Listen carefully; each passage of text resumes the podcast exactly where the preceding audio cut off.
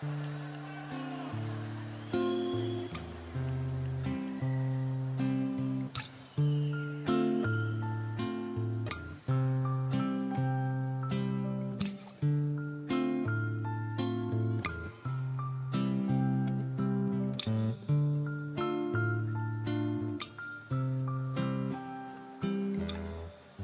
sobra sabes que eres la primera, que no miento si juro que daría por ti la vida entera, por ti la vida entera. La música de Joan Manuel Serrat acompañando a Joaquín Sabina y este, sin embargo, de aquella gira Dos pájaros de un tiro, que nos está acompañando porque en el día de hoy vamos a hablar en nuestra columna de psicología y también de sexología aquí en Fuerte y Claro, en esta edición de verano, de estos podcasts de verano, de un tema bien recurrente y que evidentemente eh, aparece en mayor o en menor medida en distintas situaciones de la vida de cada uno, pero también de gente que conocemos.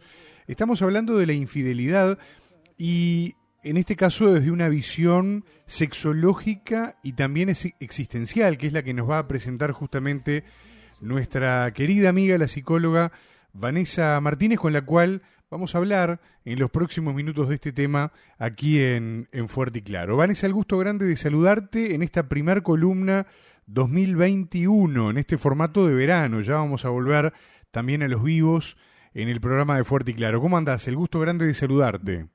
Muy bien, vos. Bueno, el gusto es mío, una vez más. Bueno, arrancando, arrancando el 2021 con, con un tema potente y me imagino que también ya preparando, antes de meternos en el tema, preparando el año profesional también de a poquito, ¿no? Claro que sí, claro que sí, con, con varios proyectos. Me imagino. Vamos, a ver. Bueno, bien ahí. este año. Bien ahí. Vamos a estar ahí este, empujando también desde, desde nuestro lugar. Vanessa, eh, ¿por dónde querés comenzar, me imagino que conociéndote y un poco lo que ha sido la dinámica de todas nuestras columnas, vas a introducir el tema un poco, ¿no? Desde esta perspectiva sexológica y existencial, ¿no? Claro que sí, me voy a ubicar un poquito en el, en el contexto y, y, bueno, y contarles que a partir de la filosofía y desde las ciencias biomédicas y la biología, se ha tratado de fundamentar el orden social desde una supuesta o biológica naturaleza humana. La genética sostiene que existen relaciones entre lo biológico, lo psíquico y lo sociocultural. La mm, creencia en la omnipotencia del conocimiento genético radica justamente en la esperanza de que con el desciframiento de códigos genéticos podamos brindar a la humanidad las causas de, nuestros rasgos psicológicos y el control eh, tecnológico para cambiar eh, los comportamientos indeseados. La sociobiología surge en el siglo XX para explicar los comportamientos sobre las bases biológicas. Desde un esquema básico pretende explicar eh, una característica compleja, eh, como es la infidelidad. Pero existe la relatividad, porque las relaciones interpersonales, eh, como decimos siempre, son asociativas. Y bueno, y los estudios solo muestran que entre los infieles el porcentaje de individuos con cierto tipo genético es más alto. aunque no se quiera aceptar, hay una relación entre la genética y el comportamiento humano, pero las investigaciones solo hallaron una asociación y no una causalidad. Claramente existen más motivos para la infidelidad que algunas variaciones en los genes. Los mismos no significan un destino inalterable. También estudios identificaron que en el reino animal la regla es la promiscuidad. Estas teorías eh, tienen valor em, y cobran sentido si están vinculadas a elementos externos. Pero lo innegable es que la infidelidad forma parte de los fundamentos de nuestra sociedad. Em, a su vez, investigadores estudian la infidelidad como una manera de analizar y comprender lo que es el comportamiento humano en general. Claro. Está bueno, escuchando un poco estos elementos que vos ponías en la, en la introducción, preguntarte, porque eh, tengo entendido que vos realizaste un trabajo acerca de eh, si existe el gen de la infidelidad, del que tanto se ha hablado en distintos estudios también a nivel internacional y que en tu área eh, vinculada a la sexología, me imagino que en más de una oportunidad eh, estuviste trabajando en ello más allá de este trabajo específico. ¿Qué, podés contar en relación a eso? Porque vos hablabas de que eh, no se puede mencionar esta cuestión como un destino inevitable en base al componente genético, pero da la impresión que, las hay, las hay, o sea, juega también su rol. ¿Qué, ¿Qué, hay en todo esto, Vanessa? Juega, sí, sí. Em, esto comienza así en un trabajo de investigación que hice en 2019, que presenté en un, en un congreso, en unas jornadas de sexología en Buenos Aires. Y sí, eh, es un poco lo que, lo que tú decías. Eh, yo, bueno, cito al comienzo una frase eh, bastante graciosa que dice, bueno, cariño, no soy yo, son mis genes un poco como entre signos de pregunta, pero también eh, como afirmándolo, ¿no? Como con signos también de exclamación. Claro. Eh, siempre se ha recurrido a la ciencia como conocimiento objetivo, a salvo de contaminaciones ideológicas. Eh, la misma ha pasado a ser de uno de los referentes teóricos para la producción del discurso político-social y la ejecución de prácticas. Como siempre lo ha dicho Foucault, la biología afirma que las reglas de conductas compartidas son el resultado de condiciones heredadas o innatas. La estructura de las relaciones sociales muestra justamente este determinismo biológico. En la actualidad tendemos a creer en cierta omnipotencia del conocimiento genético y dicha creencia fortalecida por logros parciales en diferentes áreas y a su vez nutrida por medios de comunicación es lo que, bueno, justamente llamamos determinismo genético. A su vez, la teoría de la evolución mantiene que las diferencias genéticas entre los progenitores explican las diferencias de los descendientes en la medida en que, bueno, estos heredan los genes de aquellos, ¿no? Pero el problema es que este esquema básico se conserva aún cuando la sociobiología pretende explicar eh, alguna característica más compleja, como yo decía al principio, como lo es la infidelidad. Dentro de este esquema reduccionista, algunos sociobiólogos mantienen que hay genes responsables de ciertas conductas sociales, están quienes sostienen que las variaciones culturales son una función de la variación que se encuentran en la, distribución de genotipos, pero para varios científicos la correspondencia uno a uno entre genes y fenotipo no sería verdadera. Esta es la postura que mayor fuerza ha adquirido en los medios de, divulgación. La mente humana es compleja, eso ya lo sabemos, y la, diversidad es fruto de la cultura. Aunque se han sostenido tesis reduccionistas argumentando que todos los dominios de la mente humana, incluso la ética, tienen una base física en el cerebro y forma parte de la biología humana. Y por lo tanto, eh, ninguno está, em, digamos, fuera del análisis al modo de, las ciencias naturales. A su vez, también en el terreno de la sociobiología existen posiciones interaccionistas, desde la que se mm, mantiene que los comportamientos humanos son una respuesta diferenciada a presiones ambientales y genéticas. Finalmente, sería necesario mostrar pruebas empíricas, porque, bueno, como decimos siempre, no todo es ideología, ni nada lo es. Y bueno, y es por eso que investigando un poco en lo que, se ha hecho hasta el momento, en 2010, investigadores de la Universidad Estatal de Nueva York descubren que un gen podría llegar a ser responsable de la inclinación humana a la infidelidad. Y bueno, de ser así, las personas infieles no serían capaces de modificar eh, su naturaleza, ¿no? Entre comillas.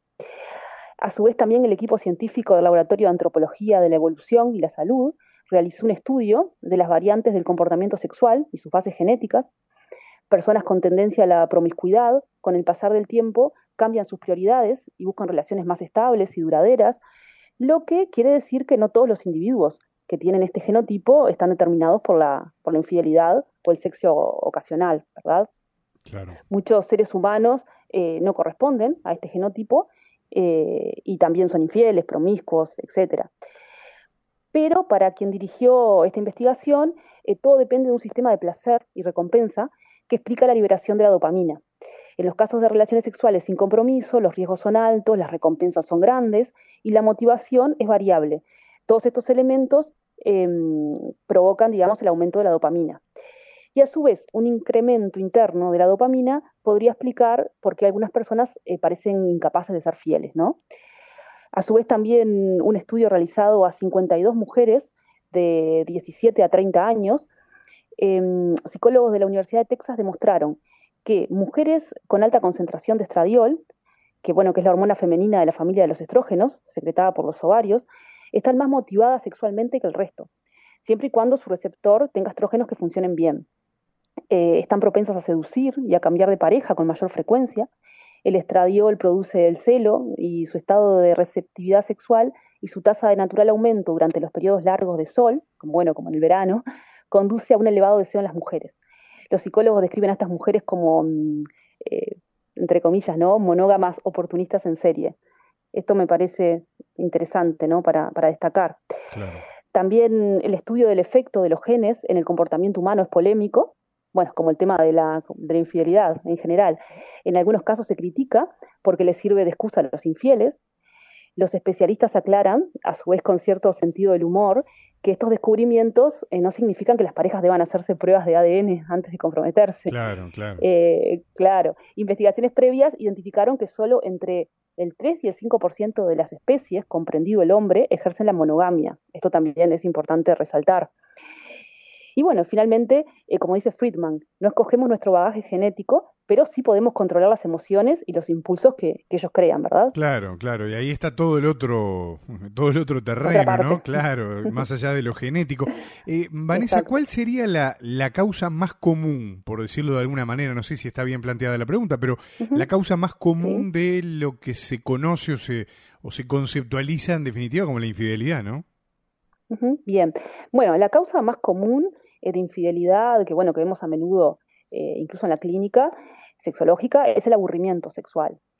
El proceso de acomodamiento sexual es trabajoso y en ocasiones no se obtiene por distintas razones. Una es la falta de información en materia sexual, por lo cual se observan disfunciones sexuales frecuentemente. Lo que hacen las personas, en vez de buscar ayuda o habiendo fracasado en esa búsqueda por haber acudido a profesionales de información sexológica, uno de los miembros de la pareja busca una relación sexual satisfactoria fuera de la pareja. Esa es la explicación conocida que se le da a la infidelidad. Eh, en otras oportunidades, habiendo logrado la adecuación sexual, los encuentros sexuales se reproducen dentro de un sistema rígido, con posiciones invariables, juegos sexuales predecibles, días, horarios, lugares fijos. Eh, se considera que en las parejas el aburrimiento sexual suele suceder con el paso de los años también.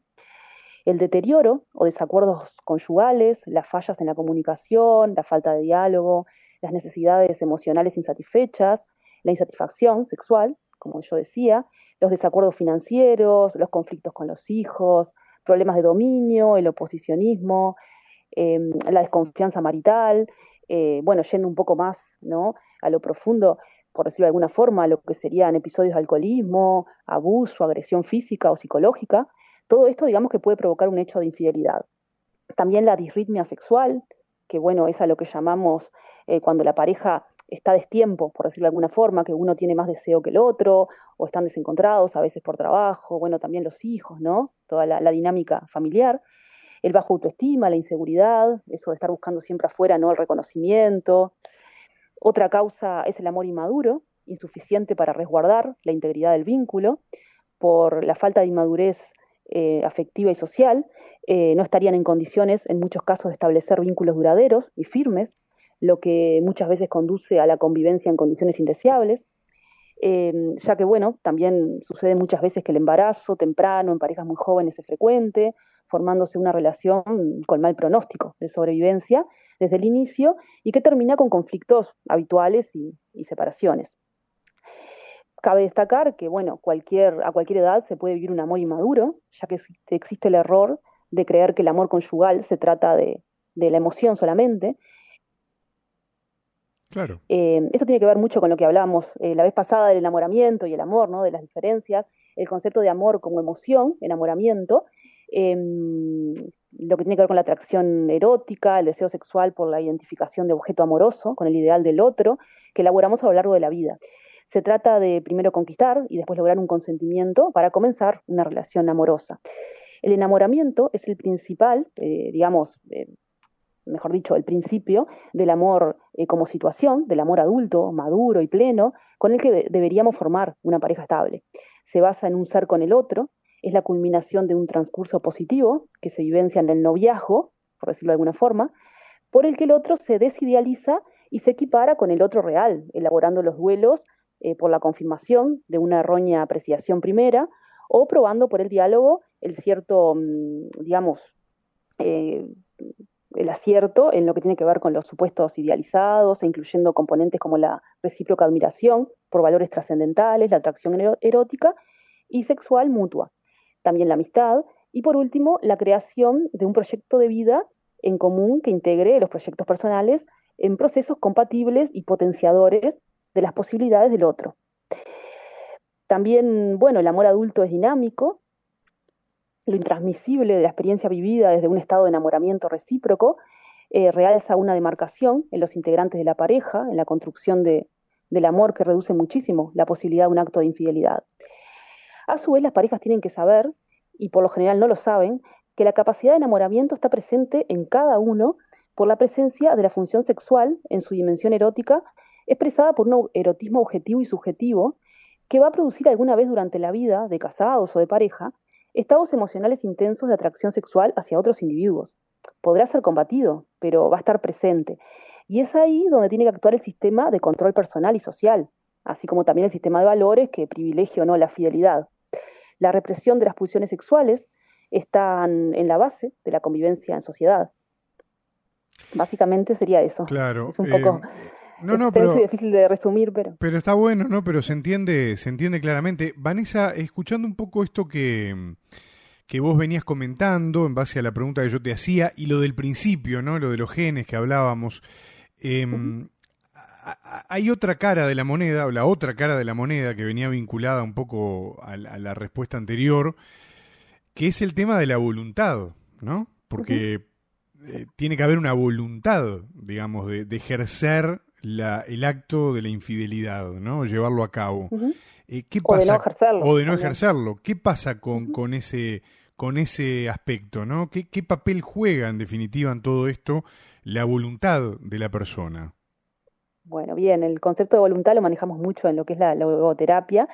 Y bueno, se ha demostrado que el ser humano posee una neocorteza cerebral que da base neurofisiológica a la contención de las pulsiones sexuales instintivas como también le permite disfrutar inteligentemente de poder inventar detalladamente su vida sexual, colocándola al servicio de, lo que son las fantasías y, todo, digamos, la parte generosa que, que ellas brindan.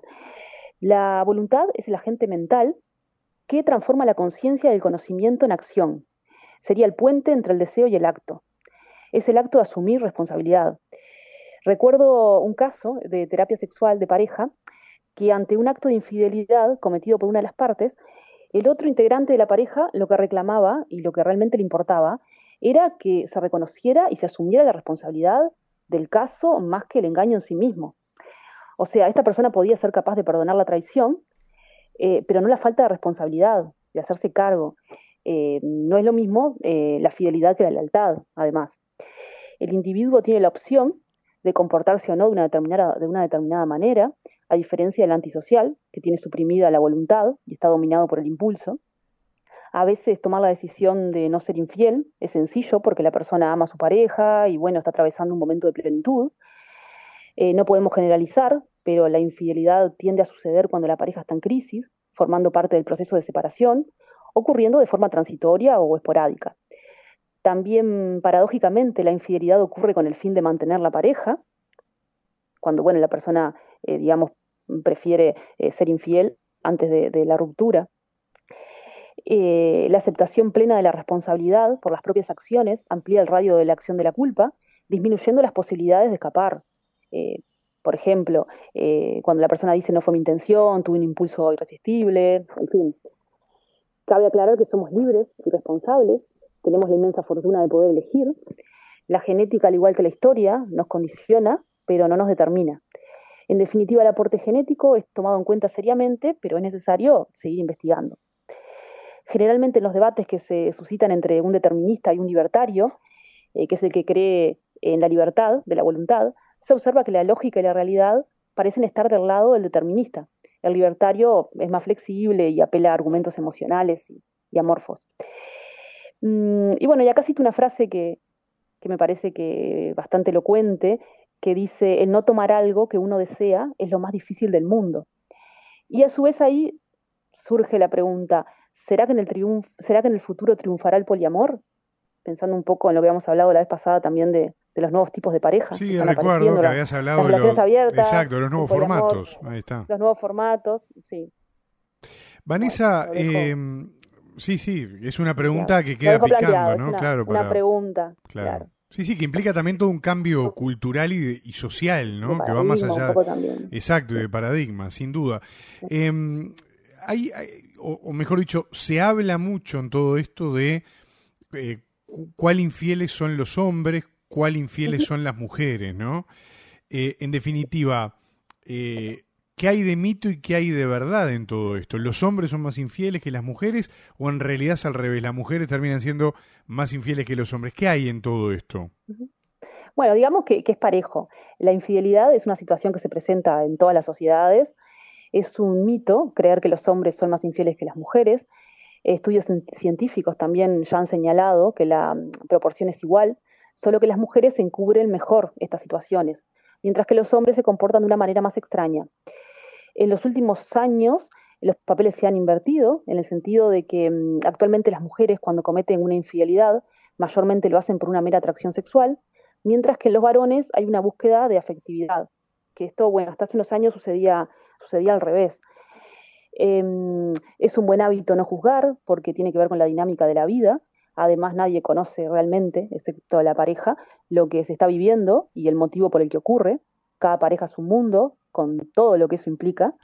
Las atracciones primitivas, llamémosles impulso, deseo, instinto, son difíciles de reprimir desde el ámbito de la voluntad un poco eso. Sí, sí, está bien y, me quedo tal, tal, vez con esa última parte también, ¿no? Como muchas veces desde la afuera, ¿no? Eh, los entornos tienden a eh, juzgar, ¿no? O hacer determinada crítica eh, que también tiene que ver con la construcción cultural, ¿no? que, que, tenemos todos como, como país, como sociedad, ¿no? Claro, es una construcción, sí, cultural. La, la fidelidad, sin duda. Sin duda. Vanessa, eh, a ver, a mí me daría para preguntarte cantidad de cosas, porque esto, eh, un, concepto o un punto de análisis que hace sobre un tema tan delicado lleva a otra y a otra y a otra, ¿no? Pero a, modo de síntesis, ¿no? Y, a modo de reflexión, ¿qué podemos decir entonces de, de este tema?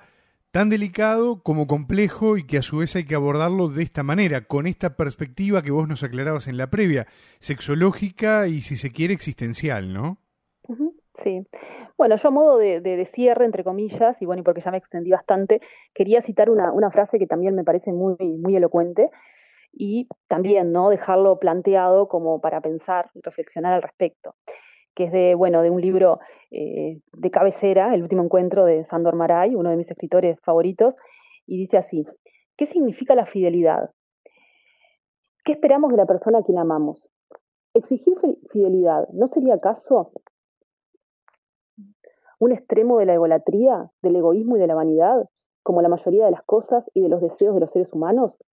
Cuando exigimos a alguien fidelidad, ¿es acaso nuestro propósito que la otra persona sea feliz? Y si la otra persona no es feliz en la sutil esclavitud de la fidelidad, ¿amamos a esa persona a quien se la exigimos? Y si no amamos a esa persona ni la hacemos felices, ¿tenemos derecho a exigirle fidelidad y sacrificio? Bueno, queda la, la pregunta planteada para, como, suele, como suelen ser las columnas de, de, Vanessa, ¿no? Disparadores para la, para la reflexión y para el debate. No, pero está bueno, está bueno, porque eh, a ver, en todos los temas que hemos abordado, este es un tema, pero hemos abordado temas también a nivel social, a nivel psicológico, este, que abarcan las, las distintas temáticas que vos tenés que abordar desde tu perspectiva profesional. Y, lo más importante es disparar el debate. No quiere decir que la otra persona que está escuchando esté o no esté de acuerdo, sino que esto le sirva para pensar, ¿no? Sí, incluso no quiere decir que yo eh, muchas veces puedo respetar eh, muchas cosas, no quiere decir que las comparta. Acá eh, se trata un poco de eso, ¿no? De, es una visión sexológica y, logoterapéutica existencial, y bueno, que plantea esta temática de esta forma, y, bueno, yo desde mi postura eh, lo comparto. Claro, que además de alguna forma, estamos hablando de algo que lo compartamos o no, queramos o no, existe, ¿no? Y es más viejo que que, que, el agujero del mate, ¿no? Entonces, este, Pero también tratarlo de ver desde otra perspectiva, ¿no? Y también jugar un poco con eso. Está bueno, está muy bueno. Vanessa, yo te quiero agradecer esta primer columna 2021 eh, de carácter, eh, digamos, atemporal, porque no estamos eh, al aire en vivo, pero sí estamos compartiendo este rato nosotros en vivo y seguramente con los que van a estar escuchando más adelante. Por supuesto que en unos días te esperamos para sumar eh, más reflexión, más contenido de este que vos aportás, que me parece que está muy bueno. Y como siempre, puerta y micrófono abierto, porque es una, una alegría y un gusto saber que un año más voy a contar con tu apoyo, con tu respaldo profesional y con tu aporte radial para que los que están escuchando del otro lado nos acompañen, pasen un buen rato y ayudemos a pensar, como hablábamos recién, que es tan importante en los momentos que estamos viviendo. Te mando un abrazo y si te parece, hablamos en unos días. ¿eh? Claro, no se trata de llegar a una verdad absoluta, eh, porque bueno, porque no la hay, pero, pero bueno, es tal cual lo, que tú decís. Y bueno, yo te quiero mandar también un abrazo grande y agradecerte. Y, bueno, claro que, que sí, seguiremos eh, juntos haciendo radio un año más.